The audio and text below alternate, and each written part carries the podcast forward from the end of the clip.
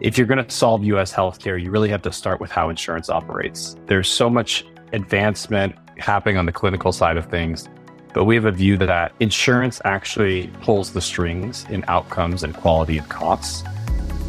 Welcome to the AWS Health Innovation Podcast, where you can learn from entrepreneurs and investors who are driving progress in healthcare and life science around the globe. Hey, everyone, and welcome back to the pod. I'm Alex Merwin, Head of Growth, Healthcare and Life Sciences Startups at AWS. Now, on this feed, you get to meet incredible entrepreneurs and innovators who are truly advancing and pushing the boundaries of what's possible in healthcare. But we need to keep in mind that none of these solutions will achieve their true potential and deliver clinical impact unless they get reimbursed and fully integrate into the healthcare system. That's why I couldn't be more excited to bring you this conversation today, where Joe Shonkwiler will be interviewing the CEO and founder of Flume Health, Cedric Kovacs Johnson. Flume Health is creating technologies that enable payers to launch incredible new health plans that save money and drive better outcomes. Really excited for this one? Let's get into it. Cedric Kovacs Johnson, CEO and founder of Flume. Thanks for joining me today. Hey, thank you so much. Looking forward to it. To start off, can you tell us a bit about Flume and what you all do? Sure. So Flume is the health insurance operations platform. We aim to make it really easy to stand up and operate modern health plans. And we started the business several years ago to the view that obviously US healthcare has a lot of challenges, but we take the sort of controversial point of view that if you're going to solve US healthcare, you really have to start with how insurance operates. There's so much advancement happening on the clinical side of things. But we have a view that insurance actually pulls the strings in outcomes and quality and costs. And what we saw is generally there are new health insurers emerging and the incumbency that have ideas that can dramatically change the cost and quality of care. And they simply don't have the tools to get it there. And Flume is aiming to fill that gap. So, who would be your customer, your target customer in that model? Yeah, sure. So we definitely have two very distinct customers at Flume today. We have the de novo health plans who are getting started for the first time. And you have the incumbents that have scale, they have a large base of membership, and they want to sort of rethink what their health plans are capable of. I would describe both as being unified by the view that they're generally moving to a more personalized health insurance world. So think a health plan that's not necessarily built to be a one size fits all PPO, or some people say one size fits none PPO, but starting to build plan features, whether those are incentives or accumulators or point solutions, disease management, et cetera, that are better suited to specific underserved groups of people. And those groups can be defined at literally the individual level, or very often we see that at the employer level, where an employer maybe has a very specific population, a set of needs, and they want to rethink what health insurance looks like within their company. Bridging that gap, whether you're starting a new health plan or you're an incumbent trying to become more personalized, you're trying to do that on basically a sequence of systems that have been around for 30 years when this level of personalization either wasn't possible or wasn't really necessary because health insurance was generally affordable. And now we have to carve things out, carve things in. And those tools to make these plans more specific to the task at hand or the population at hand, they don't exist. And that's that's what unites our customers in that way. It also seems like there's a thread that is consistent with the drive to value-based care in the way you navigate health at the population level, the tooling, the data flows, et cetera. Like legacy systems just aren't built to incorporate that in a way that is meaningful in their processes. Have you found that to be the case? And that may be something that brings you into the discussion as well. Sure. And I'm looking forward to getting much more specific about what are the exact shortcomings of some of these legacy systems, because I think it's important not to just speak in generalities. But on, on your question of value based care, it's been this sort of movement to value. I think it's probably been a headline every health insurance conference for the last 15 years. And somehow we still are not there, but it's going to happen this year. And I think you have all sorts of really exciting examples of pockets of success, different ACO models, et cetera, that value based care seems to be taking hold, but it's not necessarily the answer for everyone. And so I think we see a window of some piece that's working for some folks.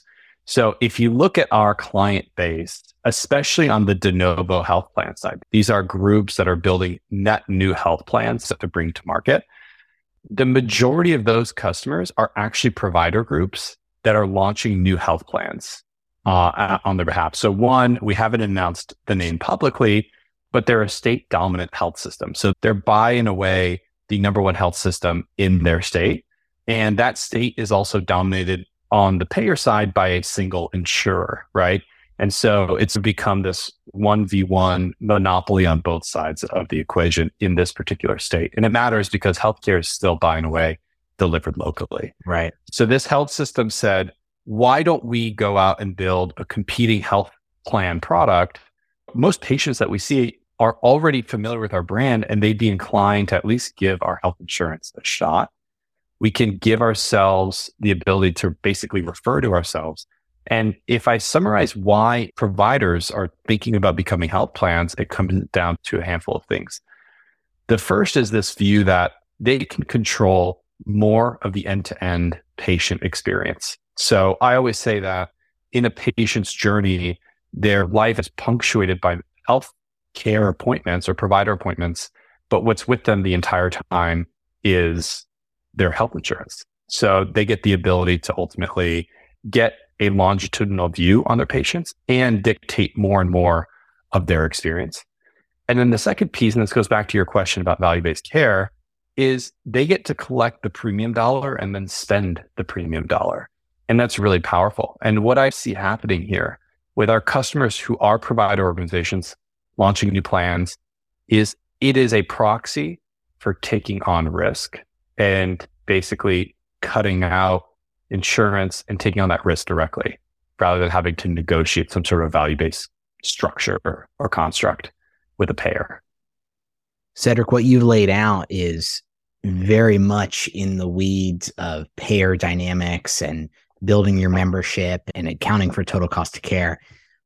Let's take a step back. I'd love to hear about your own background. Like, how did you end up tackling this really challenging, interesting, complex space? Have you spent your whole career in healthcare? Absolutely not. Joe, I get this question all the time because I have such an unconventional background. So, going back, I studied chemical engineering undergrad. And my alternative career path would have been probably working in oil and gas with the view to understand oil and gas such that I could start focusing on renewables and becoming uh, uh, an agent for the movement to renewables away from oil and gas permanently. I just so happened to my senior year of college be working on a really interesting product in 3D printing.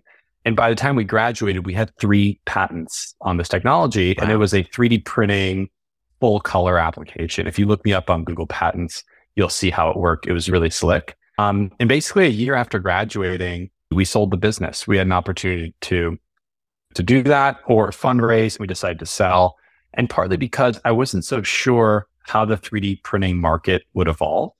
And I basically saw that 3D printing was challenged by what is the ultimate use case if it's not in manufacturing. And so I was super excited about 3D printing. If you're an engineer, especially mechanical engineer, and you have a 3D printer in your lab, it's like having superpowers. It's one of the coolest things in the world to go from like concept and design to holding a part in your hands hours later. But I knew that whatever I wanted to work on next, the problem space had to be huge, had to be bigger than the kind of solution space. And I was really saying, I'm going to be a student of an industry. And I was looking at financial services. I was also looking at healthcare. And at that time, we happened to be going through as a family a major healthcare event. And I think it really focused me on asking questions of how does this work? How does that work? Chemical engineering teaches you systems thinking. And what I found interesting is behind the scenes of a hospital and behind the scenes of the payer, there's this whole supply chain of entities that are actually doing the work and making decisions. And the outflow of that is do you get a claim paid? Do you get approved for your next appointment, et cetera, et cetera? And so seeing this take place, my little sister in 2017, 2018, it was her trying to get brain surgery for her epilepsy approved, taking 18 months, even though her neurologist and her primary care doctor were on board. And it was in that moment that I realized the health insurance construct and the way it runs in the US is the powerful force. And if you want to solve healthcare, you should start with insurance. So I basically spent a year, what I call wandering the healthcare desert, learning about all the different pieces of that supply chain on the insurance side. And basically, I realized that the administrative core is the high leverage problem on the payer side. And if you can start to solve these really overlooked, invisible, and really not sexy administrative problems, you can have super high leverage outcome on everything from bringing telemedicine into the fold and direct primary care through to new reimbursement models and direct contracting models. But all of it comes to a standstill if you're trying to build these initiatives on yesterday's infrastructure. So that's where we are. And, and I'll say, I'll be the last thing on my background is I still very much feel like an outsider. I have been very fortunate to build a team around me that are folks who are subject matter experts and go incredibly, incredibly deep on parts of the industry that can totally school me on how different parts of healthcare work. And I think that's what's special about the team we built at Flume is you have insiders and outsiders working together. How have you identified the right folks or did they find you? Because I found in the value-based care side in my previous life, it's really hard to strike that balance. Like you need folks that know it well enough, but not so well that they are unwilling to do it differently or break the processes where it makes sense. But you got to know this is really arcane stuff to pick up. How have you, mm-hmm. as the founder and leader, navigated that and building that team? It's a real struggle. It's a very profound question, actually. And I divide it into two parts. There's one part is how do you even know you need this thing? The unknown unknowns. That was sort of the first hurdle. And I think as we build out our product suite and we try to solve new problems with our product surface area, there are more unknown unknowns around compliance and payments. You, you could just name a thing. Just we didn't even know the industry needed to do this. And so we have to rethink, reset expectations about what do we need to be very good at. That's one part and it's constantly a journey and healthcare is a space where you can't really move fast and break things. You have to move quickly once you understand all the requirements if you will. And then part two to your question is once you know those gaps do you fill them with people who can learn or people who already know? I think this is probably the place where it really depends not just on who knows what but how people think. We've had subject matter experts that have come and worked at Flume either full time or consulting roles that really think like startup people. They think from first principles and they happen to have come from the industry, but they're really eager to say, this is how the industry has operated for years. And it was wrong 10 years ago. It's still wrong, but there are pieces of it that we should learn from. And then you do have folks who are very grounded in not necessarily thinking about why things are done a certain way. It's just, it operates that way. And if there's any advice I can have for other founders is trying to identify that early. I think we've gotten very good at identifying the different personality types, not just on industry experience, but really how do you think about a problem in an interview context? You will inevitably need those subject matter experts.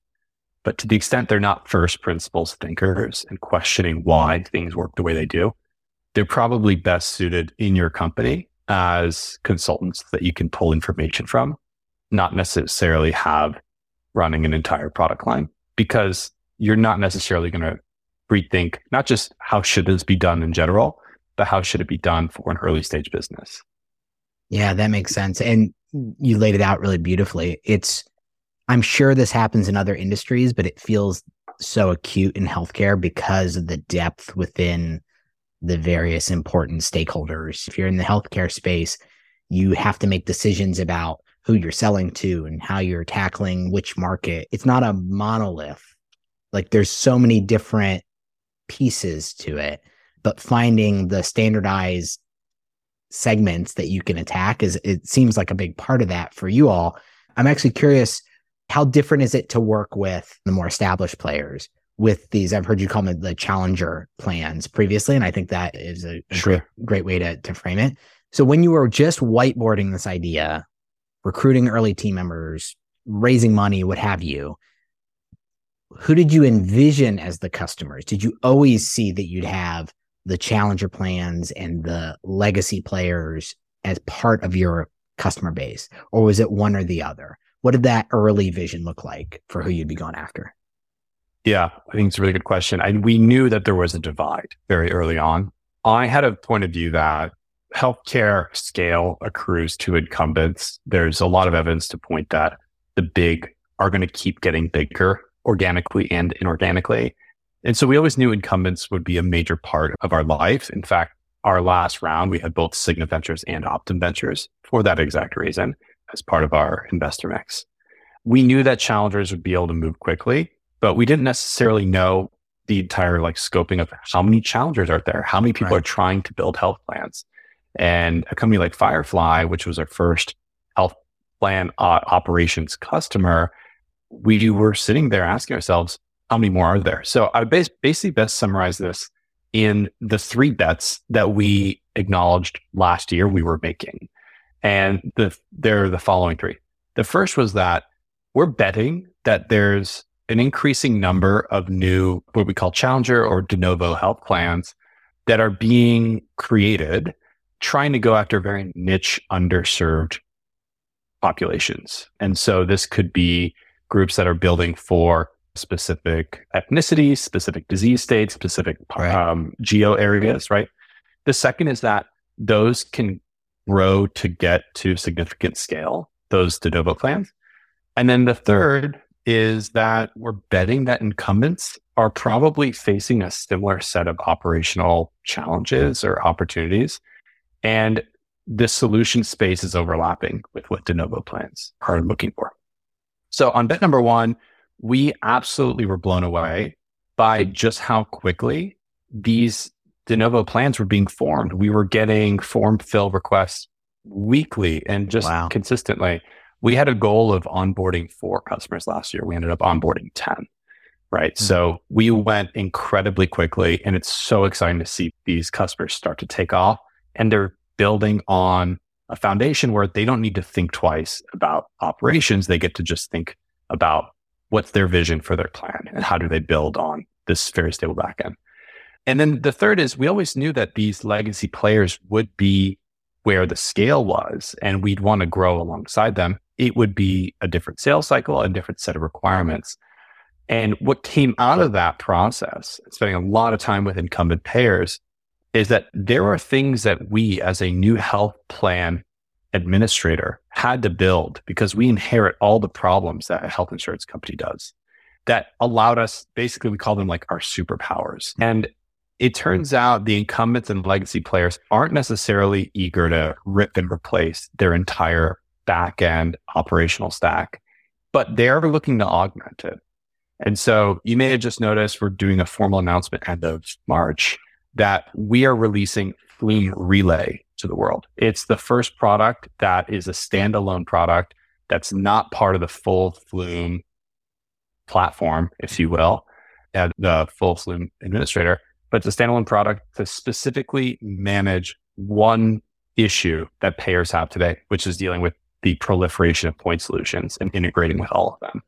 So if you look at our website, you'll find uh, that Flume Relay is the is our answer to how do modern payers keep pace with and ultimately integrate and manage integrations with the thousands of vendors that are just this Cambrian explosion of vendors that underlie health plans today. Have the incumbent discussions evolved since you founded the company? It feels like, yes, there's a lot of point solutions, but we're hitting a steady state now where the mature solutions are bubbling up. And at least my conversations with payers is they're more interested, but now they have some proving ground in terms of metrics or uptake or what have you to bring those things in.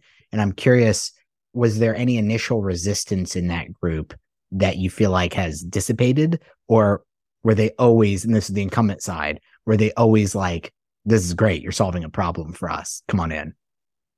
Yeah, it's a very interesting question. So we're in a phase where you could argue this unbundling has been taking place for the past 10 years we're coming in maybe midstream there. And so we're seeing a very specific time window in this unbundling journey. What we've heard is at first, for some payers, there was resistance to this proliferation of point solutions in the sense that we can do it all. If you think that your health plan of 20 years ago, it, let's say it was Blue Cross of somewhere, you got all of your health care from Blue Cross. It was their network, their plan, and it was a pretty simple administrative flow. And slowly but surely, it's like a frog boiling water. People carved out networks. They carved out pharmacy benefit management. They carved out disease management. Now you have mental health, you have fertility benefits. It just, it keeps going on and on. And these are all very good additions to health plans.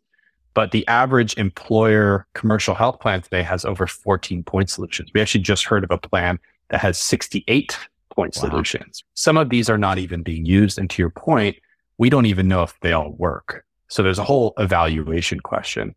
what I'm hearing right now is twofold. One is the rate at which these point solutions are coming to market and then are being demanded by brokers and employers is high. We can't fight it and just have an answer for every single one, especially as these point solutions get nichier and nichier. So right. think Livongo was the first big, we're going to solve diabetes disease management. But now there's a Livongo for increasingly rarer and rarer diseases. And that's a great thing. But keeping pace with a competitive product as a payer is probably really challenging. So I think there's an acceptance. This unbundling is here. And there's a need to like just keep pace with employers are asking me for X. I just need to solve for X. I hope that evaluation and sort of quality measure is the next problem that gets solved. Because mm-hmm. right now, I think you laid this out perfectly. You're as the payer, if you're debating between vendor X or Y to solve for some category of disease management, all you really have to go on is their data and their representation, usually in a marketing format of how good they are. And we need to be better as an industry of evaluating and measuring true quality and better at attribution measurement. So I think Flume Relay as a basically a conduit for trading data to manage integrations, we end up being in the claims flow. I hope that we can eventually be in a place where we can start to indicate is vendor X better than vendor Y? And I think we have a real shot at tackling that problem, but it's definitely going to come next year or the year after from us. I want to circle back to something you referenced at the very beginning about what the incumbent payers are not good at. And I'm sure they would say the same that you bring in. Like, where are the gaps that you come in? It sounds like the point solutions is one, and that makes total sense. But what about the things that are not readily apparent to your average viewer? I think very few members would say they have a great experience with their health plan. And so if you ask what's behind that, it could be anything from the 1 800 number it takes forever to connect to somebody to every time a claim is processed, there's an issue and I have to then get on the phone with the provider, et cetera. So the number of touch points that a payer has are so big that I'm sure there are a multitude of problems. And I'm constantly reminded that I see a slice of healthcare. And even if we go to something adjacent like pharmacy benefits, I very quickly start to feel like, again, an outsider and a total novice. What we know incumbents are struggling with today has to do with the amount of customization that seems to be happening at the group level seems to be very challenging. Employers are looking for increasing degrees of complexity, new rule sets, new incentives, and then new point solutions. And doing that for large employers seems to be it's economic to, to make these custom health plan builds. But as those requests go downstream, we've heard many payers say that or suggest that their SMB segment, which can be as big in some cases as 500 lives, is just not profitable. And I think it, it, this is the problem that we're acutely honed in on and we aim to solve is how do you start to deliver more personalized health insurance benefits down to more and more specific populations? And at the end of the day, I would like to see something that's directly formed around the individual. Think about a health plan for the transgender community, how that would be different, or a health plan for people with a very specific type of health condition, like my sister struggling with epilepsy. What would that cover? What would that not cover? And the way I see the work that we're doing is we're enabling more personalized, more specific benefits to go from big co employer and make it economic for that sliding scale to go down all the way to the individual, hopefully. Cedric, I like to close with a piece of advice. You offered one earlier. I'm gonna I'm gonna press you for one more. Sure. You came in as an outsider, as you said, into this really nuanced, complex space. If I came up to you at a conference or emailed you out of the blue as a budding founder and entrepreneur, and I said, I think that that there's other problems to solve in the payer benefit space writ large, what's your advice to that founder? How should they approach it? I think it's important. And this actually goes to your earlier question about hiring those subject matter experts versus not to keep in mind that you should be customer informed, but not necessarily customer led. And we have to constantly remind ourselves of this. When you're talking to incumbents, these sales cycles are six months to, we've heard some people have had health plans in their pipeline for 10 plus years, which is crazy. along the way, you're showing them what your product can do. You're giving them an insight into like what's coming down the roadmap. Here's what we're thinking about this feature. And there's a balance to be played between letting the customer say, can the button be there versus showing them a version where the button is somewhere and it checks the box for them. Because if you go too much down the road of your customer led, not just customer informed, you end up building something just for them that you can't really recycle. And I think the trap that a lot of special, I think this is B2B enterprise SaaS generally, but healthcare in particular, is you end up, if you have five customers with five different products, and then you get into a really hard scaling process. So that would be my advice is be ready for the sales cycle, but really dig deep from your own intuition, your own vision, and try to present that to the customer as much as possible rather than letting them treat you like a dev shop, which is not out of a bad place. It's just what naturally happens if you're not trying. Cedric Kovacs Johnson, CEO and founder of Flume. Thanks for joining me today. Thank you. See you next time. Thanks for joining us today for the AWS Health Innovation Podcast. If you want to get in touch with AWS, please check out our show notes where you can find a link. The best way to support the podcast is to share it with your colleagues and friends. We also appreciate your reviews on Apple Podcasts, Spotify, or wherever you listen to podcasts. If you have ideas on how we can improve the show, please let us know. Our feedback survey is in the show notes. See you next week.